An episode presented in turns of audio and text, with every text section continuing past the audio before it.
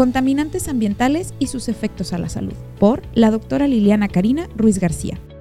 Vivimos a diario rodeados de contaminantes y apenas lo notamos o quizás poco conocemos sobre ellos. Convivimos con ellos en el aire, agua y en los lugares en los que vivimos. Los contaminantes tienen una influencia sobre nuestra salud y sobre la manera en que enfermamos, tal como lo explicó Hipócrates en sus tratados en el siglo V y VI.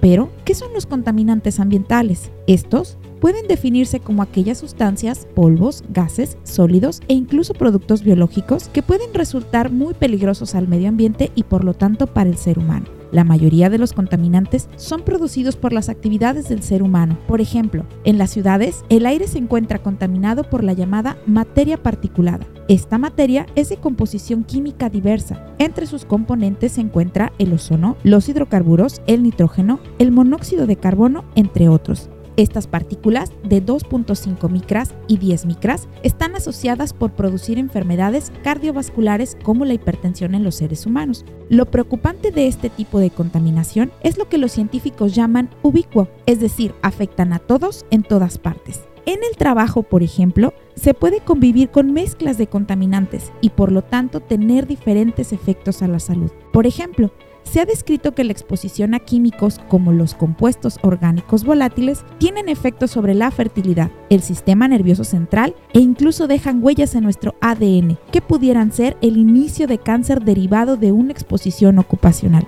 Nuestro contacto con los contaminantes es tan habitual que incluso los utilizamos a diario en nuestros productos de cuidado e higiene. Shampoos, cremas, bloqueadores solares, productos de limpieza de la casa que tienen entre sus ingredientes talatos, aluminio y parabenos que se han asociado por ser un factor de riesgo para el cáncer de mama, cáncer de piel y otro tipo de cánceres por lo que se han tomado acciones para regular su exposición a los contaminantes de manera legal, pero sigue siendo necesario que se apoyen acciones de investigación a estos tóxicos.